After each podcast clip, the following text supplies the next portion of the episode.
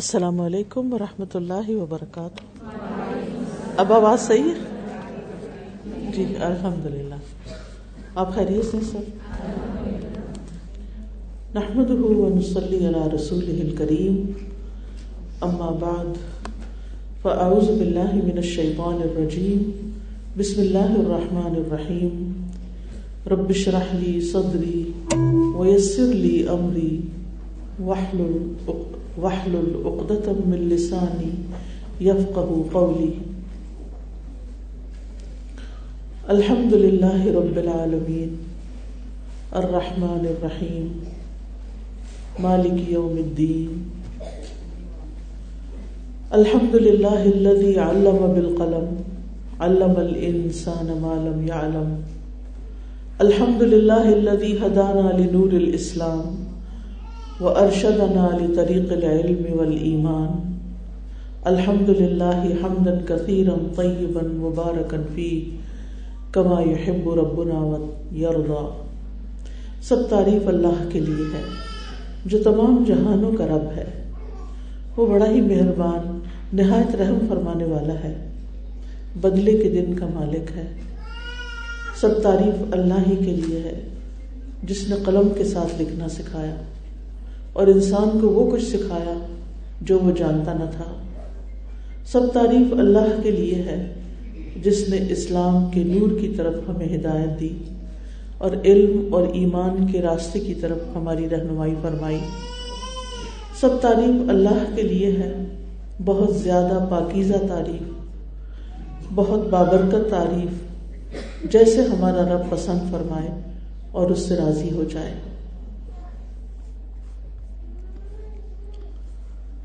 ہم سب جانتے ہیں کہ اللہ سبحان و تعالیٰ ہی اس پوری کائنات کا خالق اور مالک ہے۔ وہی مدبر ہے، وہی رازق ہے اور وہی اس کا انتظام چلا رہا ہے۔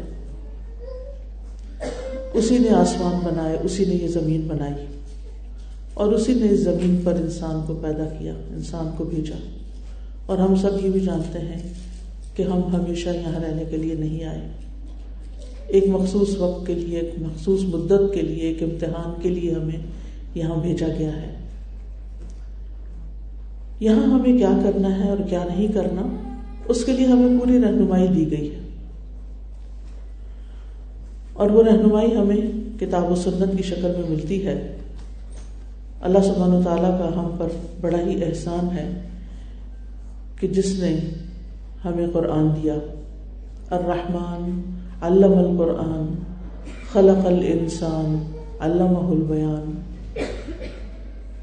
بہت ہی مہربان، نہایت مہربان نے قرآن کی تعلیم دی۔ اس نے انسان کو پیدا کیا اور اس کو بولنا کر، بولنا سکھایا، بیان کرنا سکھایا، اپنے آپ کو ایکسپریس کرنا سکھایا۔ انسان بنیادی طور پر اس حال میں دنیا میں آتا ہے کہ وہ کچھ نہیں جانتا ہوتا۔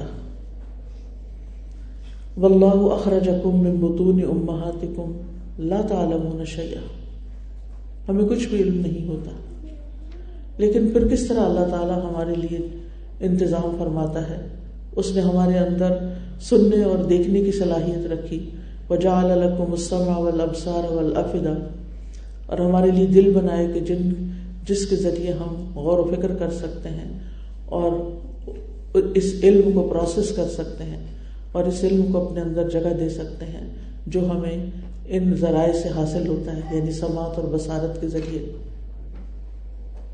یہ اللہ تعالیٰ کا ہم پر بہت بڑا احسان ہے اور بہت ہی بڑا انعام، بہت بڑی نعمت، جس کا ہم جتنا بھی شکر ادا کریں کم ہے۔ کیونکہ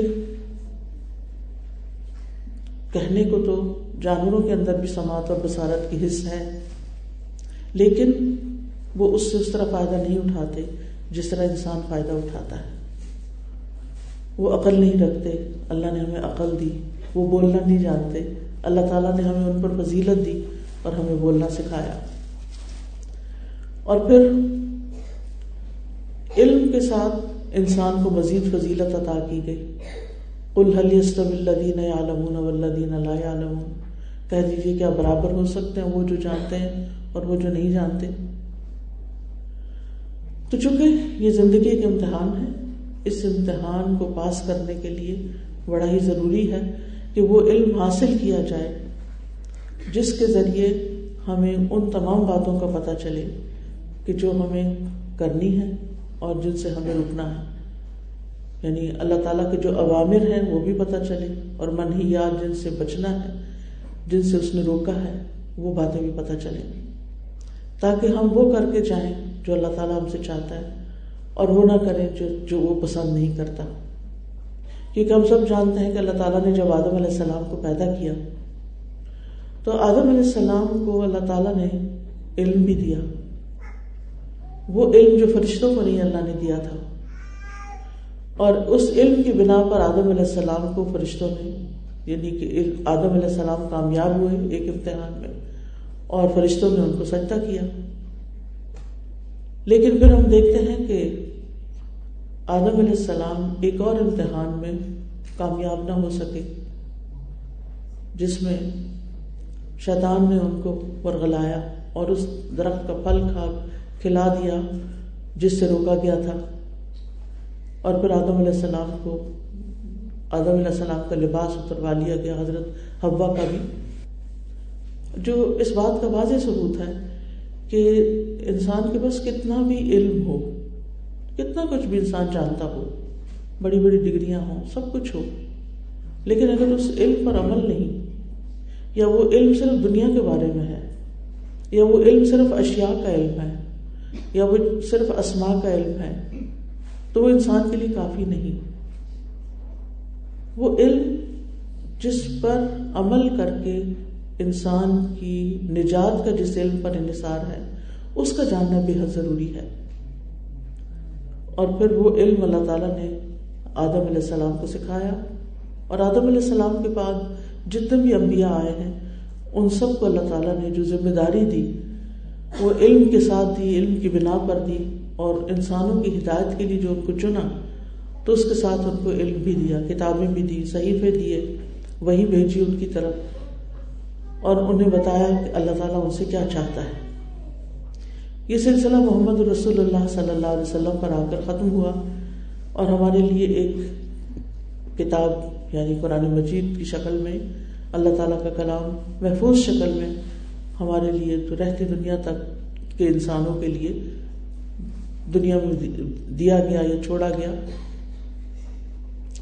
اب ہم جو امت محمد صلی اللہ علیہ وسلم ہیں اس کتاب کی حامل ہیں۔ ہماری یہ ذمہ داری بنتی ہے کہ ہم اس کو پڑھیں، اس کو سمجھیں اور اس کے مطابق اپنی زندگی بسر کریں۔ کیونکہ آدم علیہ السلام نے جب اللہ سبحانہ تعالیٰ کی انسٹرکشنز پر عمل نہیں کیا کہ ایک خاص درخت کے قریب نہ جانا اور وہ شیطان کے بہکاوے میں آ کے چلے گئے، تو پھر ہم انجام دیکھتے ہیں کہ کیا ہوا۔ تو آج بھی آپ دیکھیں کہ ہم جب دنیا میں ہیں تو ہمارے ساتھ شیطان بھی ہے، ہمارے ساتھ ہمارا نفس بھی ہے۔ اور علم کے باوجود یہ دو چیزیں ایسی ہیں، ایک اندر دشمن، ایک باہر کا دشمن۔ یہ دو چیزیں انسان کو اللہ سبحانہ و تعالیٰ کی اطاعت اور فرما برداری سے دور لے جاتی ہیں۔ یعنی پہلا قدم تو ہے علم حاصل کرنا۔ اس میں تو کوئی دو رائے ہے ہی نہیں کہ علم کا حاصل کرنا باعث فضیلت ہے۔ لیکن صرف علم حاصل کرنا ہی کافی نہیں، علم کے ساتھ عمل بھی ضروری ہے۔ اور جب تک عمل نہ ہو، تو علم انسان کے لیے بوجھ ہے۔ جیسے بنی اسرائیل کے اندر بڑے بڑے علماء تھے، لیکن انہوں نے اپنی مرضی کے مطابق اس میں، اس اللہ تعالیٰ کی بھیجی ہوئی کتاب میں تبدیلیاں بھی کی، تحریف کی، تغیر و تبدل کیا۔ اور اللہ تعالیٰ کی ناراضگی بول لی یعنی خود بدلنے کی بجائے کلام اللہ کو بدلنا چاہا۔ آج مسلمانوں کے اندر بھی ایسی کوششیں ہوتی ہیں۔ لیکن اصل چیز یہ ہے کہ انسان کو جس علم کی بدولت اللہ سبحانہ تعالیٰ نے یعنی جس علم کے ساتھ اس کی نجات وابستہ کر رکھی ہے، اس پر عمل ضروری ہے۔ بنی اسرائیل کے علماء کیا کرتے تھے؟ دوسروں کو تو نصیحت کرتے تھے، لیکن خود اس پر عمل نہیں کرتے تھے۔ جیسا کہ صورت البقرہ کے شروع میں ہی آ جاتا ہے۔ اتأمرون الناس بالبر وتنسون انفسکم وانتم تتلون الکتاب افلا تعقلون؟ کیا تم لوگوں کو نیکی کا حکم دیتے ہو؟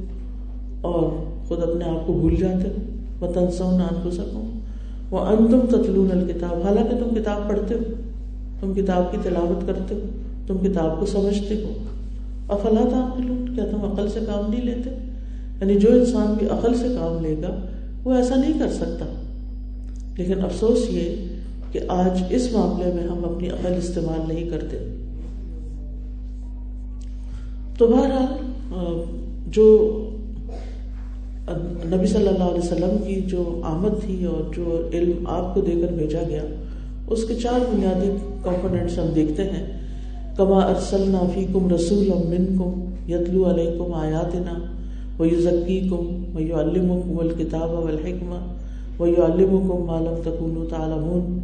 جس طرح ہم نے تم میں ایک رسول تم ہی میں سے بھیجا، جو تم پر ہماری آیات پڑھتا ہے، تمہیں پاک کرتا ہے اور تمہیں کتاب و حکمت سکھاتا ہے، اور تمہیں وہ کچھ سکھاتا ہے جو تم نہیں جانتے تھے۔ تو اس سے کیا پتا چلتا ہے کہ رسول اللہ صلی اللہ علیہ وسلم، جنہیں ایک مولب کی حیثیت سے بھیجا گیا، انہوں نے کس کس چیز کی تعلیم دی؟ انہوں نے لوگوں کو قرآن کی آیات کی، پڑھ کر سنائی، یتلو علیہ کو آیات ہم پر بھی لازم ہے کہ ہم کتاب الہی کو صحیح طور پر پڑھنا جانتے ہوں۔ صرف پڑھنا نہ جانتے ہوں، بلکہ تزکیہ تزکیہ بھی ضروری ہے، کیونکہ نبی صلی اللہ علیہ وسلم نے صرف علم نہیں دیا، صرف تعلیم نہیں دی، جیسے کہ آگے آ رہا یو علم کو بل کتاب و حکمت تمہیں کتاب کی تعلیم دی، دیتے ہیں اور تمہیں حکمت کی تعلیم دیتے ہیں۔ ساتھ تزکیہ بھی کیا۔ اور تزکیہ کے بغیر علم جو ہے وہ ایک بوجھ ہے۔ اور تزکیہ جو ہے وہ دو چیزوں سے مل کر بنا ہے، ایک تخلیہ اور ایک تحلیہ۔ تخلیہ کا مطلب ہوتا ہے کسی چیز کو خالی کر دینا یعنی دل کو، اپنے باطن کو ایسی تمام چیزوں سے خالی کر دینا کہ جو اس کے لیے نقصان دہ ہیں، جن کو انسان کے دل کے اندر نہیں ہونا چاہیے۔ چاہے وہ شکو کو شبہات ہوں، چاہے وہ شہوات ہوں یعنی ان چیزوں سے اپنے آپ کو خالی کرنا اور پھر تحلیہ کا مطلب ہے زیور پہنانا یعنی زینت دینا۔ اللہ سبحانہ تعالیٰ نے مومن کے دلوں کو ایمان کے ساتھ زینت بخشی۔ اور باقی بھی جو اچھی عادات ہیں، جو اعمال القلوب ہیں، ان کو دلوں کے اندر انہیں سے زینت انہیں سے خوبصورتی انہیں سے روشنی اور انہیں سے خوشی حاصل ہوتی ہے۔ جس میں توکل ہے تقوا ہے عنابت اللہ ہے رجا ہے، خوف ہے، خشیت ہے، اور اسی طرح کی کچھ اور چیزیں یہ دلوں کے اندر ہوتی ہیں تو دلوں کی دل بارونق ہوتے ہیں، دل خوش ہوتے ہیں دلوں کو ان کی غذا ملتی ہے، دلوں کو سرور ملتا ہے، اور یوں انسان کا تزکیہ ہوتا چلا جاتا ہے۔ اور اس تزکیے کے ساتھ ہی، اس تزکیے پر ہی ڈپینڈ کرتا ہے کہ انسان کے دل کی حالت کیا ہے۔ اور اس کا پھر اسی پر انحصار ہوتا ہے کہ انسان کی عبادت میں کتنا دل لگتا ہے۔ انسان کے دل میں انسانوں کی کتنی خیر خواہی ہے۔ انسان کے اندر کیا کرنا چاہیے، کیا نہیں کو کیا اس جو قوت فیصلہ ہے اس کی، وہ صحیح کام کرتی ہے۔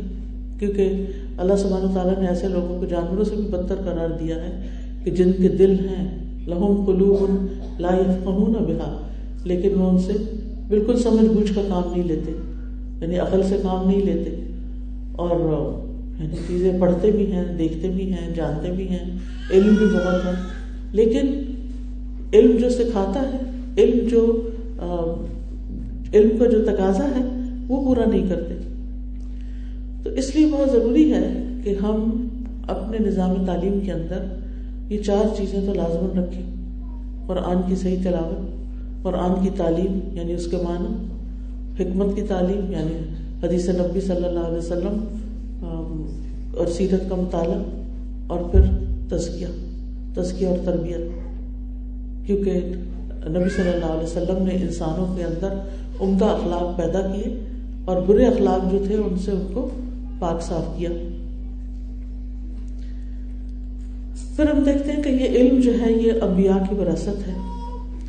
اور انبیاء اپنے ورثے میں درہم و دینار نہیں چھوڑتے بلکہ علم چھوڑتے اور جس نے اسے حاصل کیا، اس نے بہت سارا حصہ حاصل کر لیا۔ یعنی ہر انسان اس علم میں سے جتنا بھی لیتا چلا جاتا ہے، وہ انبیاء کی وراثت میں اتنا ہی بڑا حصہ حاصل کر لیتا ہے۔ تھوڑا لیتا تو تھوڑا حصہ، زیادہ لیتا تو زیادہ حصہ۔ اب آپ دیکھیے، اگر ایک طرف ہمارے سامنے مال ہو، کہ وراثت کا کوئی مال ہو، اور ہمیں ہمارا حق نہ ملے تو ہم اس کے لیے کیسی کیسی کوششیں کرتے ہیں۔ اور دوسری طرف وہ وراثت جو انبیاء کی وراثت ہے، مال مال نہیں بلکہ علم ہے، تو اس کے لیے ہم کیا ایفرٹ کرتے ہیں اور ہم کیا کوشش کرتے ہیں۔ اور اللہ سبحانہ تعالیٰ کا یہ طریقہ ہے کہ وہ علم کی بنا پر ہی بندوں کو چنتا ہے۔ اور علم کی بنیاد پر ہی درجات بلند ہوتے ہیں۔ قرآن مجید میں ایک قصہ ہے تالوت اور جالوت کا۔ وہ کہانی دوسرے سپارے کے آخر میں سب نے پڑھی ہوگی۔ اس میں ہم دیکھتے ہیں کہ بنی اسرائیل کو جب ان کے اوپر بہت ساری آزمائش اور امتحانات گزرے، دشمنوں کا غلبہ ہوا، تو انہوں نے اپنے نبی سے کہا کہ ہمارے لیے کو بادشاہ مقرر کر دیں کہ ہم اپنے دشمن کا مقابلہ کر سکیں۔ تو ان کے نبی نے انہیں بتایا کہ ان اللہ قد بعث لکم تالوت ملکہ اللہ نے تمہیں تالوت تمہارے لیے بادشاہ مقرر کیا ہے۔ قالو انا یقون له الملک علینا ونحن احق علی ونحن احق بالملک من ولم یؤت سعۃ من المال۔ انہوں نے کہا کہ اس کی حکومت ہم پر کیسے ہو سکتی ہے جبکہ ہم اس کے زیادہ حقدار ہیں۔ اور اس سے اس کے پاس تو کوئی مال بھی زیادہ نہیں۔ قال ان اللہ استفاہ علیکم وزادہ بستقن فی العلم والجسم۔ کہ اللہ نے اسے تم پر چن لیا اور اسے علم اور جسم میں زیادہ فراخی عطا کی ہے۔ یعنی وہ جسمانی لحاظ سے بھی قبی ہے، اس کی صحت بھی اچھی ہے اور اس کے ساتھ ساتھ اس کے پاس علم بھی ہے۔ تو یہ دو چیزیں جب انسان کے پاس ہوتی ہیں، تو انسان، دوسرے انسانوں کی نسبت زیادہ بڑے بڑے کام کر سکتا ہے، زیادہ بہتر کام کر سکتا ہے۔ پھر یہ کہ علم کی تین اقسام ہیں۔ ایک وہ علم جو نافع ہے، علم نافع۔ دوسرا وہ جو نقصان دہ ہے۔ اور تیسرا وہ نہ نفع دیتا ہے، نہ نقصان دیتا ہے۔ جو علم ہر حال میں انسان کو فائدہ دیتا ہے، وہ علم ہے جو انسان کی دینی اور دنیاوی ضروریات پوری کرتا ہے۔ یعنی شاید دین کا علم ہو یا دنیا کا علم ہو، جس سے انسان کو فائدہ پہنچے۔ علم علم دار یا نقصان دہ علم کون سا ہے؟ جس سے انسان کو دین یا دنیا دونوں میں سے کسی ایک میں یا دونوں میں نقصان پہنچے۔ جیسے علم نجوم سیکھنا، جادو وغیرہ سیکھنا، یہ بھی علوم ہے۔ پامسٹری وغیرہ بھی علم ہے۔ لیکن ایسے علوم کے پاس جانے سے منع کیا گیا۔ تو اگر انسان ان کو سیکھتا ہے وہ صورت البقرہ میں ہی آتا ہے نا کہ وہ تعلمون منہما یدرہم ولا ینفعہم کہ وہ علم انہوں نے سیکھا بنی اسرائیل نے ان فرشتوں سے، جو انہیں نقصان دیتا تھا اور فائدہ نہیں دیتا تھا۔ پھر تیسرا وہ علم جو نہ فائدہ دے، نہ نقصان دے، بس ایسے ہی کس سے کہانیاں پڑھتے رہنا، جھوٹی سچی، یا ایسی کتابیں، یا ایسی، ایسے علوم پڑھنا کہ جن کو پڑھنے کے بعد انسان کی نہ دنیا میں کوئی اس سے نتیجہ نکلے اور نہ آخرت میں۔ بعض اوقات ایسے فلسفے پڑھتے رہنا کہ جن جو محض ایک دماغی ایکسرسائز ہے، لیکن اس کا کوئی نتیجہ نہیں انسان اس کو پڑھ کے کوئی زیادہ فائدے کا کام نہیں کر سکتا۔ تو علم نافع میں پہلے درجے پر تو دینی اور شرعی علم آتا ہے، جو ہر مسلمان پلیز تصویر نہیں اتارے۔ اس کو ڈیلیٹ کیجیے۔ میں پردہ کرتی ہوں اور تصویر نہیں اتارتی۔ کائنڈلی سے ڈیلیٹ کیجیے۔ اور بغیر اجازت ویسے بھی کسی کی تصویر نہیں اتارنی چاہیے۔ جی کر دیا آپ نے ڈیلیٹ اوکے، شکریہ۔ تو دینی علم جو ہے، جو ہر انسان کو سیکھنا لازم ہے، جس کو طلب علم فریض ہم کہتے ہیں، وہ عقائد، عبادات اور معاملات سے متعلق اللہ تعالیٰ کی دی ہوئی رہنمائی ہے، جو قرآن و سنت سے انسان کو حاصل ہوتی ہے۔ اور اس علم کا سیکھنا جو ہے، یہ فرض عین ہے کہ جس سے انسان ایمان کو درست کرے جس سے اپنی عبادات صحیح طور پہ ادا کر سکے اور جس سے انسان انسانوں کے ساتھ معاملات کو درست کر سکے۔ دنیاوی علم وہ علوم ہے جو انسان کو دنیا کی زندگی میں فائدہ دیتے ہیں اور وہ بھی فرض کفایا ہے جو دینی علوم ہے ضروری وہ فرض عین ہے اور یہ فرض کفایا ہے جیسے طب ہے، تجارت ہے، زراعت ہے، صنعت ہے اور مختلف علوم نئے نئے علوم دنیا میں وجود میں آ چکے ہیں۔ یہ انسان کی زندگی کو آسان کرتے ہیں، اس کے معاش میں فائدہ دیتے ہیں۔ اور مسلمانوں پر دنیا کی ہر ضرورت کا علم حاصل کرنا فرض کے پایا کہ جس سے وہ دوسروں کے آگے ہاتھ نہ پھیلائیں، دوسروں کے آگے ان کو ذلت نہ ہو۔ ہم دیکھتے ہیں کہ اللہ تعالیٰ نے اپنے دو پیغمبروں کو دنیاوی علوم بھی خوب دیے، جن میں ایک حضرت داؤد علیہ السلام ہے کہ جس طرح ان کے ہاتھوں میں اللہ نے لوہے کو نرم کر دیا تھا اور لوہے کی صنعت اور لوہے سے بڑی بڑی چیزیں انہوں نے تیار کی اور خاص طور پر زرے بنانے کا علم۔ پھر اسی طرح ہم دیکھتے ہیں سلیمان علیہ السلام۔ تو ان کو اللہ تعالیٰ نے پرندوں کی اور چیوٹیوں کی بولیاں بھی سکھا دی تھی اور وہ ان کے ساتھ کمیونیکیٹ کر سکتے تھے۔ جیسے کہ ہد ہد کے بارے میں آپ جانتے ہیں کہ اس نے ایک بڑا رول پلے کیا ملکہ بلکیس کے اسلام لانے میں۔ اب آپ دیکھیے کہ دعویٰ کے لیے جدید دور میں ایسے دنیاوی علوم سیکھنا بے حد ضروری ہے، ورنہ مسلمان جو پیچھے رہ جائیں گے۔ اوور آل بھی امت کی عزت کے لیے بہت ضروری ہے کہ اگر آپ کے پاس وہ علوم نہیں ہے جو آپ کے دشمنوں کے پاس ہیں تو پھر آپ ان کا مقابلہ نہیں کر سکتے۔ تو ایسے علم کو حاصل کرنے کی ہمارے دین نے ترغیب دی ہے جس سے انسان کو فائدہ حاصل ہوتا ہو۔ رسول اللہ صلی اللہ علیہ وسلم نے فرمایا وفیق الخیر وفیق الخیر احرس علامہ وطن المؤمن القبی خیر احب اللہ من المؤمن الضعیف۔ وفیق الخیر کہ قبی مومن جو ہے وہ ضعیف مومن سے بہتر ہے۔ لیکن دونوں میں بھلائی ہے یعنی ایمان تو اپنا وزن خود یعنی خود بذات خود ایمان کا ایک وزن ہوتا ہے۔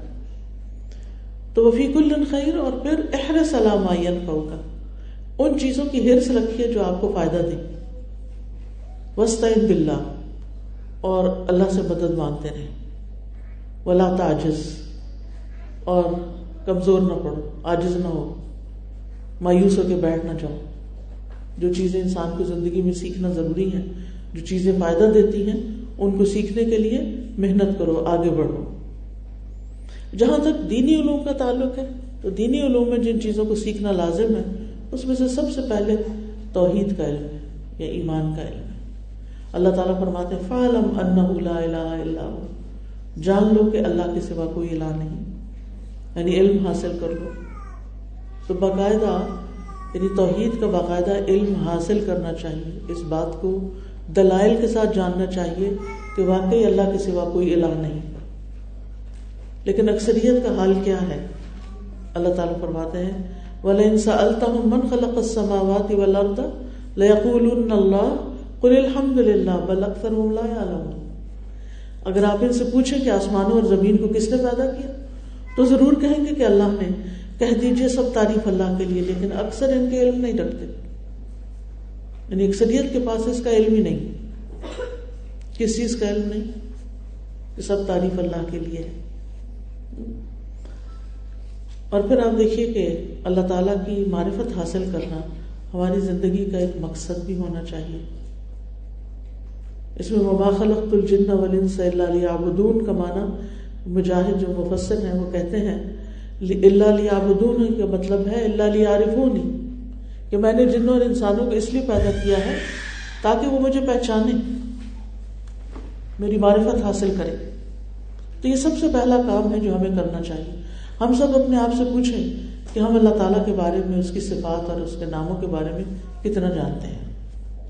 اگر ہمارے سامنے کوئی اللہ تعالیٰ کا نام لیتا ہے کہ اللہ تعالیٰ اللطیف ہے، الغنی ہے، القادر ہے، القدیر ہے، تو ہمیں ہم زیادہ سے زیادہ اس پر کتنی دیر بات کر سکتے ہیں؟ ہم اس کے بارے میں کیا جانتے ہیں؟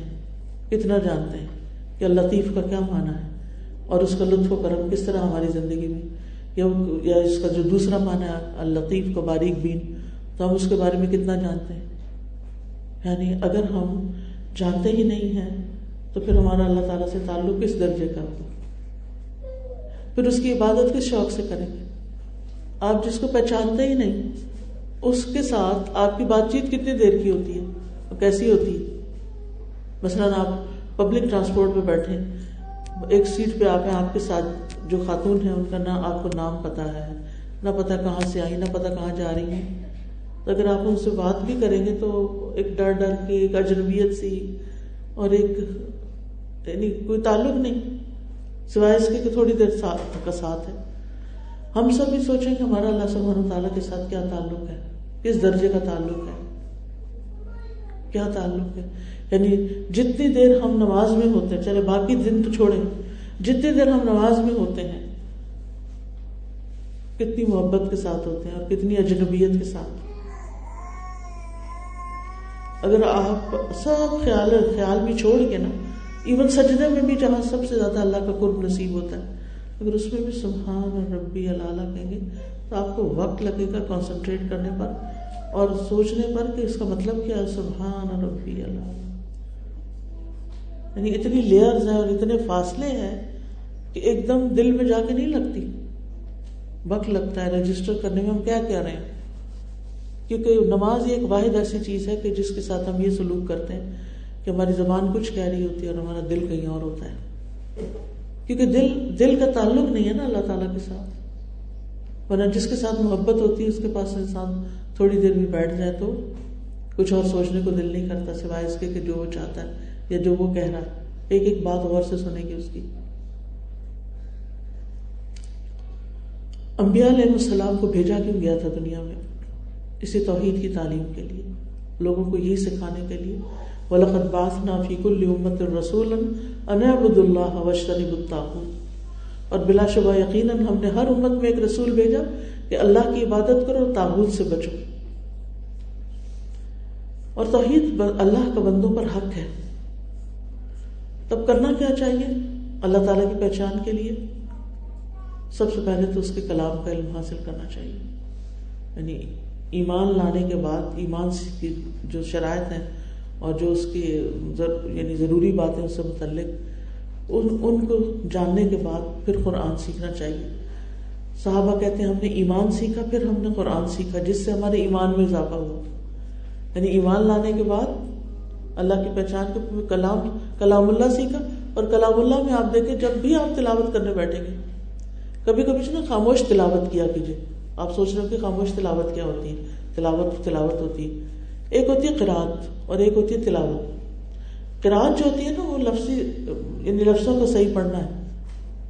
حروف اور یعنی الفاظ کو صحیح طور پہ ادا کرنا یعنی ادائیگی درست کرنا اس کی۔ لیکن تلاوت صرف لفظی چیز نہیں ہے۔ عربی زبان میں تلا یتلو تل و تلاوتن کا معنی ہوتا ہے کسی کے پیچھے آنا۔ یتبع یتلو یتبع کا معنی دیتا ہے۔ جا ازید یتلو خالد۔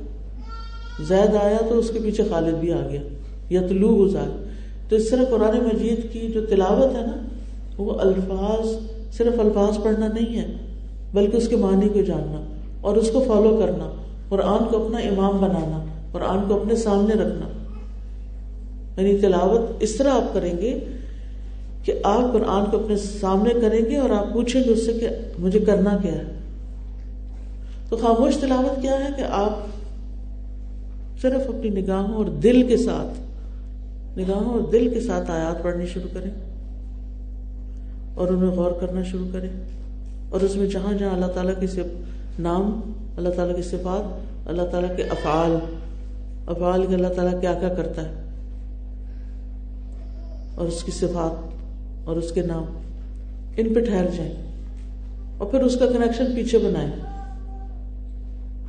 اگر روز کا صرف ایک صفحہ بھی آپ ایسے پڑھ لیتے ہیں، ایک تو وہ نا روزانہ کا جو بچپن سے ہم، ہمیں عادت ڈال دی گئی کہ فجر کے بعد تلاوت کرنی اور بلند آواز سے کرنی، وہ تو ہم کر ہی لیتے ہیں جیسے ہوتا ہے۔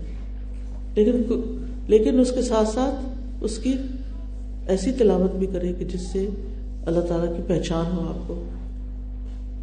پھر کائنات کی نشانیوں سے اللہ کی پہچان ہوتی ہے کہ ہے کون وہ، جس نے یہ سب کچھ بنایا۔ لیکن ہمارے پاس فرصت ہی نہیں ہوتی۔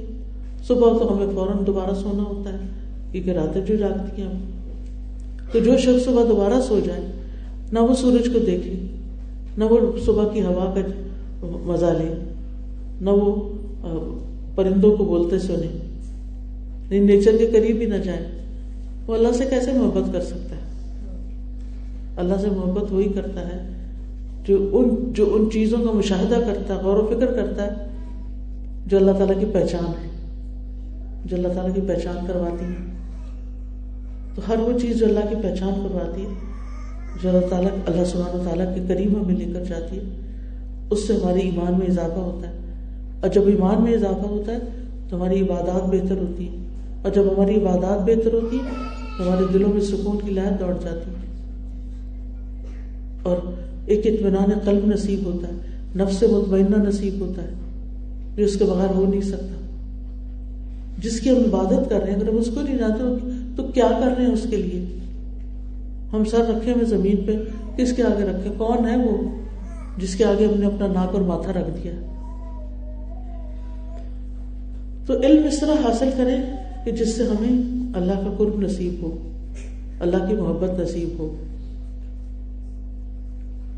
خباب بن ارد نے کسی آدمی سے کہا، جتنی تمہاری استطاعت ہے اللہ کا قرب حاصل کر لو۔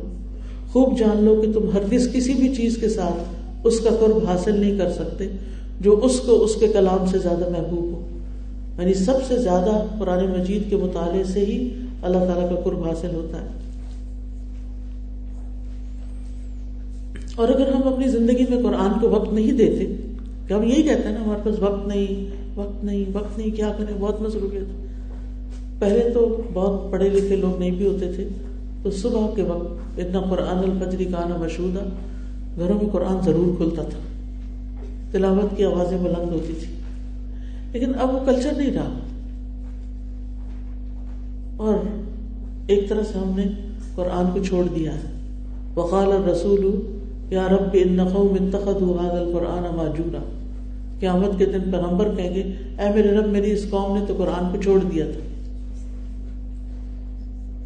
تو قرآن کو چھوڑنا جو ہے، اور اس کے لیے کوئی وقت نہ نکالنا، اور اس کو دل سے نہ پڑھنا، اس میں غور و فکر نہ کرنا، یہ بے شمار دلوں کی بیماریوں کا ذریعہ بن جاتا ہے، سبب بن جاتا ہے۔ اگر دلوں کی بیماریوں سے نکلنا چاہتے ہیں، قرآن ہی ہیل کرتا ہے۔ دلوں کی بیماریوں کو، اس کے لیے نسخہ قرآن ہی ہے۔ وَنُنَزِّلُ مِنَ الْقُرْآنِ مَا هُوَ شِفَاءٌ وَرَحْمَةٌ لِّلْمُؤْمِنِينَ۔ وَلَا يَزِيدُ الظَّالِمِينَ إِلَّا خَسَارًا۔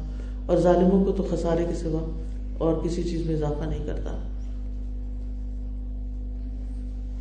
تو بہرحال ابن قیم کہتے ہیں، یہ کس قدر سخت پریشانی کی بات ہے۔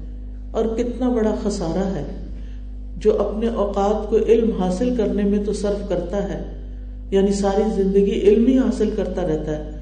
لیکن وہ اس حال میں دنیا سے جاتا ہے کہ اس نے قرآن کی حقیقتوں کو سمجھا ہی نہیں اور نہ ہی براہ راست اس کے دل پر اس کے راز اور معنی واقع ہوئے۔ یعنی سب کچھ کیا اس نے، لیکن قرآن اس کے دل پہ نہیں اترا۔ تو اس لیے بے حد ضروری ہے کہ ہم ایسا طریقہ اختیار کریں کہ ہماری عقل کے علاوہ یہ اللہ کا کلام ہمارے دلوں پر اترے اور ہمارے دل اس سے دھل جائیں، ان کا تزکیہ ہو، دلوں میں اللہ کی محبت بھر جائے اور دلوں میں ایمان پختہ ہو اور اللہ تعالیٰ کی اطاعت کا جذبہ پیدا ہو اور اللہ کی رضا سب سے مقدم ہو۔ تو جتنا جتنا ہم اس پر ورک کریں گے، کام کریں گے، اتنا اتنا ہی فائدہ ہوگا۔ پھر دوسری بات یہ ہے کہ قرآن مجید ایسی چیز ہے جو دنیا کے علاوہ قبر میں بھی انسان کو فائدہ دے گا۔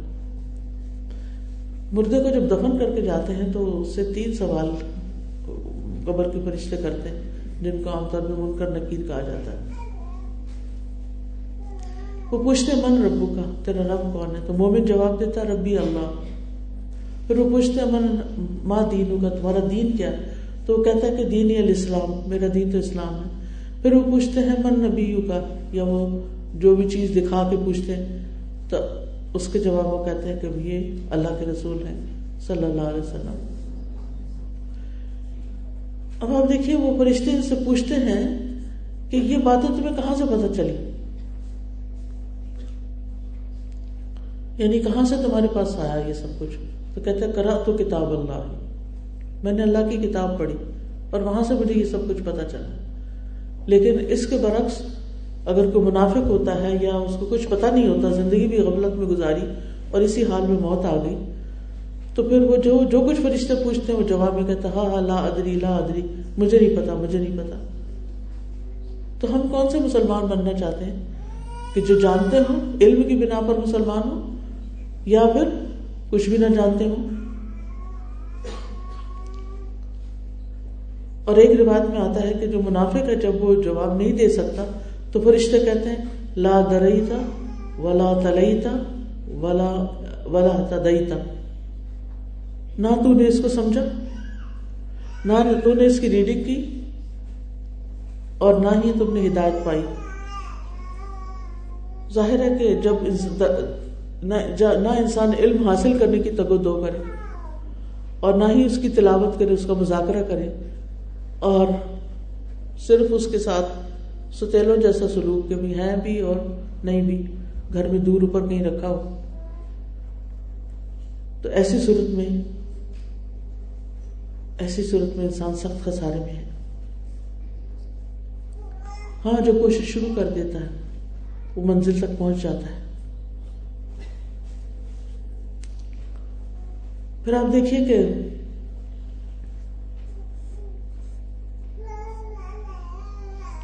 عبادات آ جاتی عبادات بھی ممکن نہیں جب تک کہ ہم علم حاصل نہیں کر سک، کرتے۔ خواتین کے لیے ہم میں سے ہر خاتون اس بات کو اچھی طرح جانتی کہ اسے زندگی میں کبھی نہ کبھی مینسز کے سلسلے میں ضرور اشکال پیش آئے۔ پتہ نہیں مجھے نماز پڑھنی چاہیے کہ نہیں پڑھنی چاہیے۔ ابھی پراپر بلیڈنگ نہیں ہو رہی ہے، ابھی دھاگا سا آ رہا ہے آپ کے یعنی بے شمار سوال آتے ہیں ذہن میں، لیکن باقاعدہ علم کوئی بھی نہیں حاصل کرتا۔ نہ کوئی ماں اپنی بیٹی کو ساری چیزیں سمجھاتی بس ایسے پل کے بڑے ہو جاتے ہیں اور پھر بچے پیدا کر لیتے ہیں اور پھر بوڑھے ہو جاتے ہیں مر جاتے ہیں بات ختم۔ تو بہت ضروری ہے کہ وہ یہ علوم جو ہیں، جن پر ہماری عبادات کی درستگی کا انحصار ہے، ان کو صحیح طور پر حاصل کیا جائے۔ اور وہ فنگر ٹپس پر ہو تاکہ ہم صرف اس انتظار میں روزے نہ چھوڑتے جائیں کہ وہ میرے پیریڈس ختم ہو گیا تھا ٹائم لیکن پھر بھی کچھ کچھ اسپاٹنگ لگتی رہی۔ تو میں روزے بھی چھوڑ دی رہی میں نمازیں بھی چھوڑتی رہی۔ کس قدر خسارا ہے جہالت کا؟ علم ہے ہی نہیں کہ کیا کرنا چاہیے تھا اور کیا نہیں کرنا چاہیے تھا۔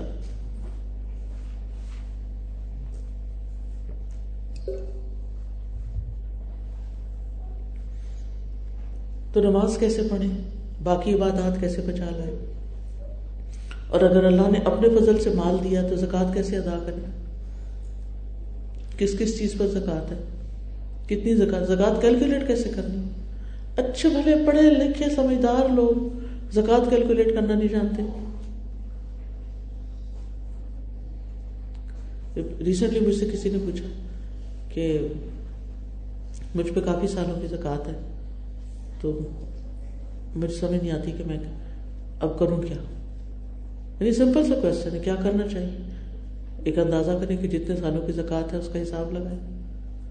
اور خواتین کو اپنے گولڈ کا تو بڑی اچھی طرح پتا ہوتا ہے کتنی شادی میں چوڑیاں ملی، کتنی میکے سے ملی، کتنی سسرال سے ملی اور پھر اس کو کب سے اٹھا کے لاکر میں رکھا ہوا وہ رسیدیں وغیرہ تک پڑی ہوتی ہیں جن میں سے ڈیٹس پتہ چل جاتی ہیں۔ دنیا کا کچھ بھی پتا کرنا ہو تو ہم بڑی آسانی سے کر سکتے ہیں۔ لیکن اگر زکوٰۃ کا حساب کرنا تو ہمیں مشکل پہ جا جاتی ہے۔ تو بہرحال، زکوٰۃ کیلکولیٹ بھی ہو گئی۔ نکال بھی دی۔ اب دینی کس کو ہے؟ ہر ہر گہرے کو نہیں دے سکتے۔ اس کے لیے اللہ تعالیٰ نے خود کیٹیگریز مقرر کی ہیں۔ وہیں پر ہی دیں تو زکوٰۃ ادا ہوتی ہے، ورنہ ادا نہیں ہوتی۔ پھر اسی طرح نماز ادا کرنی ہے۔ تو وضو کرنے کے لیے آپ سوچیے کہ اگر بال برابر بھی جگہ خشک رہ گئی منہ کے یا بازو کی وضو ہی نہیں ہوگا۔ جب وضو ہی نہیں ہوا، نماز کیسے ہوگی؟ حدیث میں آتا ہے کہ ایک شخص ساٹھ سال تک نماز ادا کرتا رہتا ہے اور اس کی ایک نماز بھی قبول نہیں ہوتی۔ ناٹ ایون ون سنگل نماز۔ کیوں؟ کیا وجہ ہے؟ مشکل کیا ہے؟ مشکل یہ ہے کہ وہ نماز کے ارکان ہی صحیح طور پہ ادا نہیں کرتا۔ اور نماز کے ارکان سے پیچھے آ جائے تہارت تہارت ہی کا نہیں پتا۔ پھر وضو کا طریقہ نہیں معلوم۔ پھر اسی طرح اگر حج پہ جا رہے ہیں تو بہت سے لوگ بس چل پڑتے ہیں، کتابیں ساتھ رکھے رکھتے پڑھتے چڑھتے کوئی نہیں ان کو۔ تو امت کے اندر اس قدر علم سے اتنی اجنبیت، اتنی غفلت اور اتنی جہالت پائی جاتی ہے کہ اللہ کی بنا تو بات یہ ہے کہ حج تو کرنے جا رہے ہیں، عمر بھر کی کمائی اکٹھی کر کے۔ لیکن اس میں بعض غلطیاں ایسی ہوتی ہیں کہ اگر آپ کر جائیں تو وہ آپ کا حج فاسد کر دے گی۔ فاسد یعنی حج ہوا ہی نہیں۔ چاہے آپ بیس سال پیسے جمع کرتے رہے اور روتے تڑپتے گئے اور حال دعائی کرتے گئے اور وہاں بیٹھ کے بھی رو رہے ہیں، لیکن نہیں پتا کہ نماز کیسے ادا کرنی، نہیں پتا کہ حج کے ارکان کیا ہے جو لازمی ادا کرنے ہوتے۔ نہیں پتا کہ آئندہ زندگی میں کیا ہوگا۔ موقع ملے گا دوبارہ کہ نہیں۔ تو بہت ضروری ہے اس کے لیے کہ پھر علم حاصل کیا جائے، سیکھا جائے۔ اسی طرح حلال حرام کے بارے میں جاننا بے حد ضروری ہے، ورنہ کیا ہوگا کہ انسان جہالت میں جا کے حرام میں کود پڑے گا۔ علماء کہتے ہیں یہ بھی جہالت ہے کہ انسان دین سے جاہل ہو اور دنیاوی علوم میں ماہر ہو۔ تو اس کو جاہل ہی کہیں گے، پڑھا لکھا نہیں کہیں گے۔ تو ضرورت ہے علم حاصل کرنے کی اور علم نافع حاصل کرنے کی، کیونکہ علم کی بدولت ہی زندگی ملتی ہے۔ علم کی بدولت ہی اللہ کی معرفت حاصل ہوتی ہے۔ علم کی بدولت انسان جہالت اور گمراہی کے اندھیروں سے نکل کر روشنی کی طرف آتا ہے۔ اللہ کی صحیح طریقے پر عبادت ہوتی ہے۔ پھر علم ہی کے ذریعے انسان کو صحیح اور غلط کی پہچان ہوتی ہے۔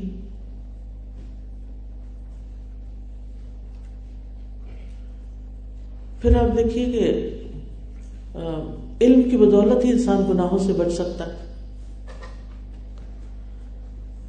لوگوں کو اگر علم کی، لوگوں کو اگر اللہ سے جوڑنا ہو، اللہ کی طرف بلانا ہو، دین کی دعوت کا کام کرنا ہو، تو علم کے بغیر تو نہیں ہوتا۔ آخرت کی تیاری کے لیے ہمیں علم کی ضرورت ہے۔ تو پھر علم تو سیکھنا ہی سیکھنا ہے۔ لیکن پھر آخر میں یہ کہوں گی کہ علم نافع نفع مند علم سیکھنا ہے۔ کیونکہ اللہ تعالیٰ جس سے بھلائی کا ارادہ کر لیتا ہے، اس کو دین کی سمجھ دے دیتا ہے۔ اور دنیا کی سب چیزوں سے بہترین چیز جو ہے وہ علم اور عمل۔ ہے وہ علم جس پر انسان عمل بھی کر جائے۔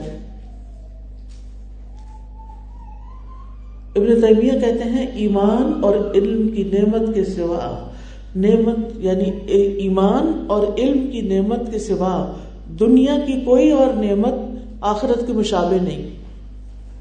یعنی آخرت میں جو چیزیں فائدہ دیں گی یا جو نعمتیں ہوں گی، وہ دنیا میں نہیں ہے سوائے کس کے؟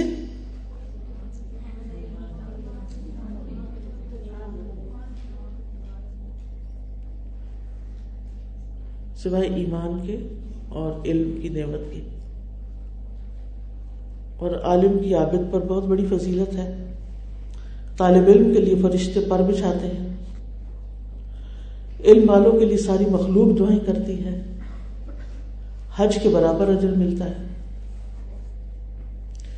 پھر یعنی علم کا سیکھنا۔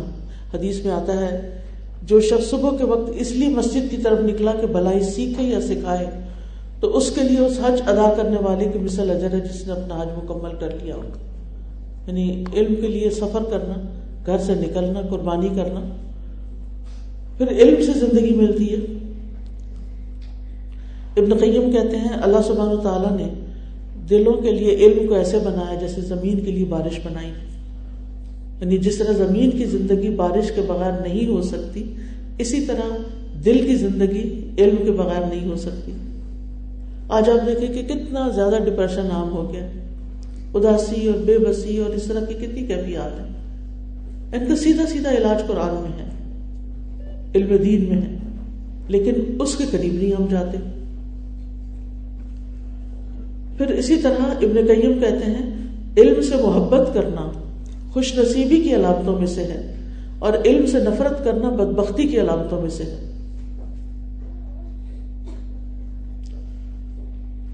علم سے سعادت مندی ملتی ہے، رحمت اور سکینت اترتے ہیں۔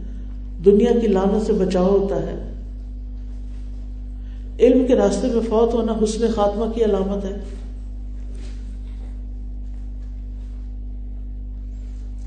حافظ ابن عبد البر کہتے ہیں کہ جو شخص علم حاصل کرتے ہوئے فوت ہو گیا، تو یہ ایک اچھے خاتمے کی علامت ہے۔ اس کا انجام اچھا ہوا۔ کیونکہ یہ ایک عظیم اطاعت والے کام پر فوت ہوا ہے۔ پھر آپ دیکھیے کہ علم سے جنت کا راستہ بھی آسان ہوتا ہے۔ اور جہالت کی بہت مذمت بھی کی گئی۔ کہ بلا انسا من خلق السماوات والارض لیقولن اللہ الحمد للہ بل اکثر لا يعلم اگر آپ ان سے پوچھیں کہ آسمان اور زمین کو کس نے پیدا کیا ضرور کہہ دیں گے کہ اللہ نے، لیکن ان کے اکثر علم ہی نہیں رکھتے، جانتے ہی نہیں ہیں۔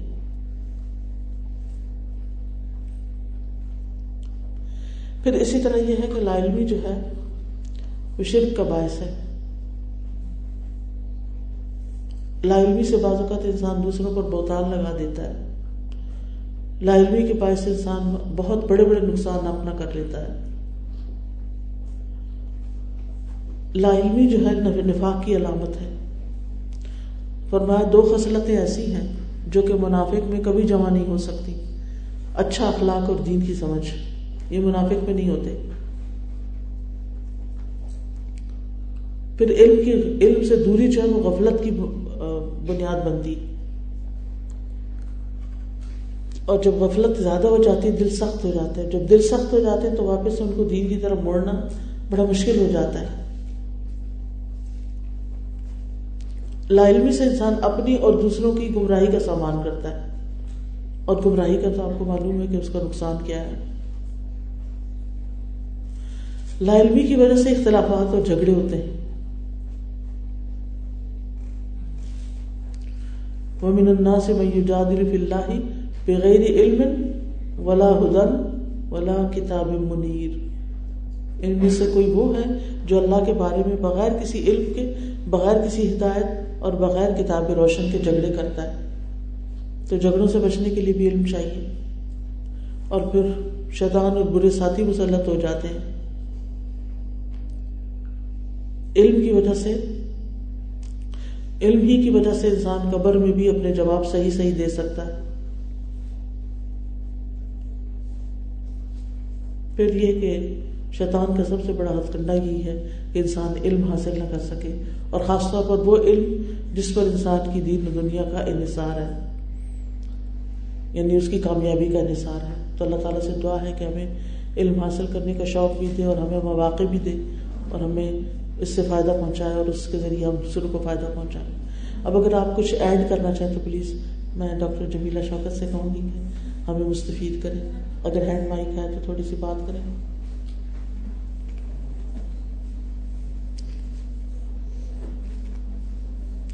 تو جب تک مائک آتا ہے، تو کرنے کا کام یہی ہے کہ ہم مرتے دم تک سیکھتے رہیں، کیونکہ علم سیکھنے سے ہی آتا ہے، اور اس کے لیے وقت نکالیں، اور برابر اس کی جستگو جستجو میں لگے رہیں، اور کبھی بھی اس سے ہاتھ نہ اٹھائیں کہ اب بس ہو گئی، اور اس کے لیے آبویسلی صبر و تحمل چاہیے، لیکن یہ ہے کہ صبر کا بدلہ تو جنت ہے، اور ساتھ مستقل دعائیں۔ جی۔ آپ نے واضح اور تفصیل سے تمام باتیں بتا دی ہیں کہ اب کوئی سمجھتے رہتے کہ موضوعات ایسے ہیں کہ انسان بولتا جائے اور ختم نہیں ہو سکتے جی۔ لیکن چونکہ آنے والوں کا بھی وقت ہوتا ہے بولنے والے کی بھی ہوتی ہے تو میرا خیال ہے تھوڑا وہ واضح اور نصیحت لیکن جو ہو جائے وہ بہت بہتر لگ جائے اس کے لیے دو دو تین تین گھنٹے ہے ماشاء اللہ آپ سے پہلے ہی ماہر ہیں۔ اس سنت میں سنت میں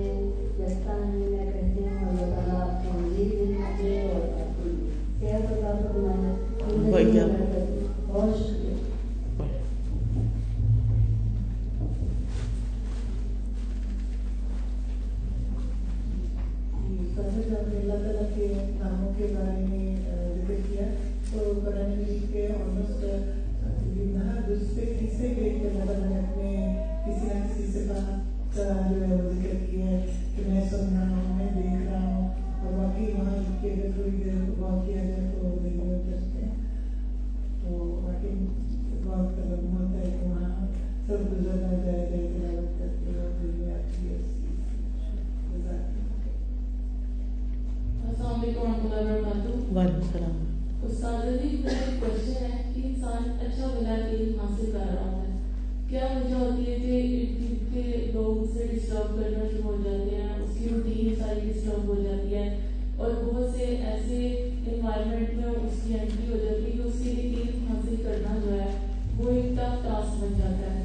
کائنڈلی رہنمائی کیجیے گا میں آپ کی آن لائن اسٹوڈنٹ بھی ہوں اور بہت شوق تھا آپ سے ملنے کا، تو اللہ نے آج آپ سے ملاقات کا موقع دیا جزاک اللہ اس میں آپ دیکھیے کہ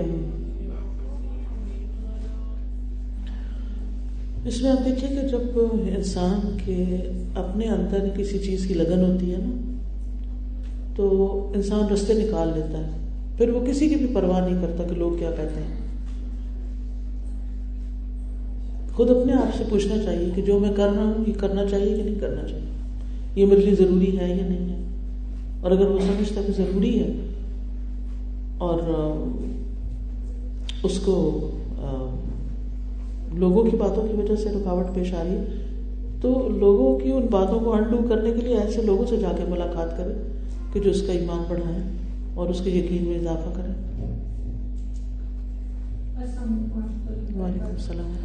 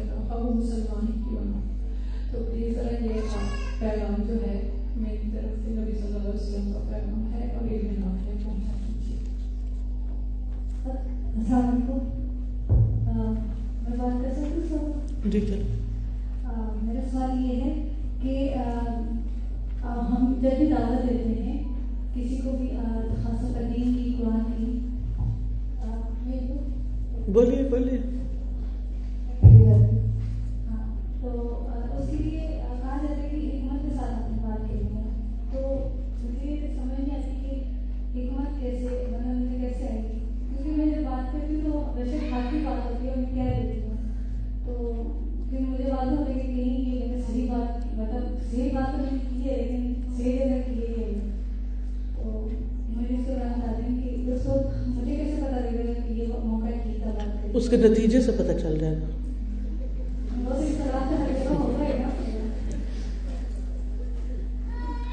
دیکھیے اوور آل مجموعی طور پر نا ہماری قوم میں اختلاف برداشت کرنے کی صلاحیت نہیں ہے۔ یعنی اگر ہمارے نقطۂ نظر سے کوئی وہ اختلاف کرتا ہے تو ہم اس کو پرسنل لے لیتے ہیں۔ اور اس کو حالانکہ وہ ایک سیکھنے کا موقع ہوتا ہے۔ مثلاً آپ نے کسی کو بڑے خلوص سے کوئی بات بتائی اور دوسرے نے اختلاف کیا۔ تو آپ کو بھی ہمت نہیں ہارنی چاہیے، حوصلہ نہیں ہارنا چاہیے۔ کوئی بات نہیں، آپ اس کی بات غور سے سنیں کہ وہ کیا کہنا چاہتا ہے۔ اگر وہ صحیح ہے تو کہیں کہ ایکسیپٹ کر لیں۔ اور اگر وہ صحیح نہیں ہے تو آپ کا کام صرف بتانا ہے، انما انت مذکر، لستا علیہم بے مسیطر اپنی بات ختم کریں اور اور آسن طریقے سے، بس اچھا انداز اچھا ہونا چاہیے۔ ادو الا سبیل ربی کا بالحکمت بالمعزت الحسنت یعنی اگر کوئی بات ہو رہی ہے کھانے پینے کی تو اس وقت آپ بیماریوں کی بات نہ کریں۔ اس تو یہ حکمت ہے کہ جس جس طرح کا ماحول ہے یا جس طریقے سے لوگ جس چیز میں پڑے ہوئے ہیں، اس سے متعلق ہی کوئی ایسی بات کی جائے کہ جو جس میں وہ انٹرسٹ لے السلام علیکم ورحمۃ اللہ وبرکاتہ۔ تازہ میری آپ سے ریکویسٹ ہے کہ پلیز تھوڑی سی آپ دعا ہمیں کروا دیں۔ پلیز اچھا۔ چلے کر لیتے ہیں دعائی کر کے ختم کرتے ہیں کیونکہ ٹائم ہو گیا. وعلیکم السلام.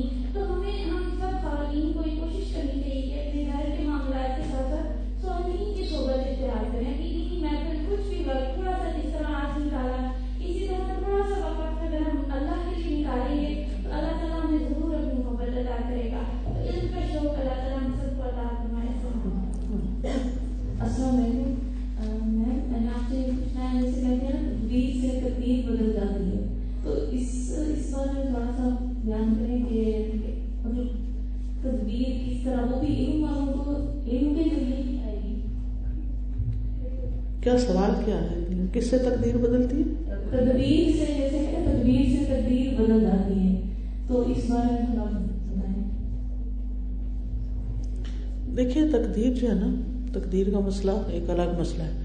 اس طرح کی باتیں نا کہاوتیں اور محاورے بنے ہوئے ہیں۔ یعنی صرف سمجھانے کے لیے ایک بات کو کہ ان لوگوں کو خاص طور پر جو صرف تقدیر کا بہانہ کر کے کام چھوڑ دیتے ہیں ٹھیک کہ محنت کرو کام کرو تقدیر کے پیچھے نہ پڑو۔ چلیے دعا کر لیتے ہیں۔ وعلیکم السلام۔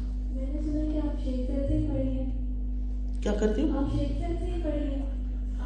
نہیں نہیں میں عربک ڈپارٹمنٹ سے پڑھی فیکلٹی آف عربک سبحان اللہ والحمد للہ ولا الہ الا اللہ واللہ اکبر۔ ولا حول ولا قوة إلا بالله العلي العظيم. اللهم صل على محمد وعلى آل محمد كما صليت على إبراهيم وعلى آل إبراهيم إنك حميد مجيد. اللهم بارك على محمد وعلى آل محمد كما باركت على إبراهيم وعلى آل إبراهيم إنك حميد مجيد. ربنا آتنا في الدنيا حسنة وفي الآخرة حسنة وقنا عذاب النار. اللهم انا نسالك علما نافعا ورزقا طيبا وعملا متقبلا. اللهم انا نسالك علما نافعا ونعوذ بك من علم لا ينفع.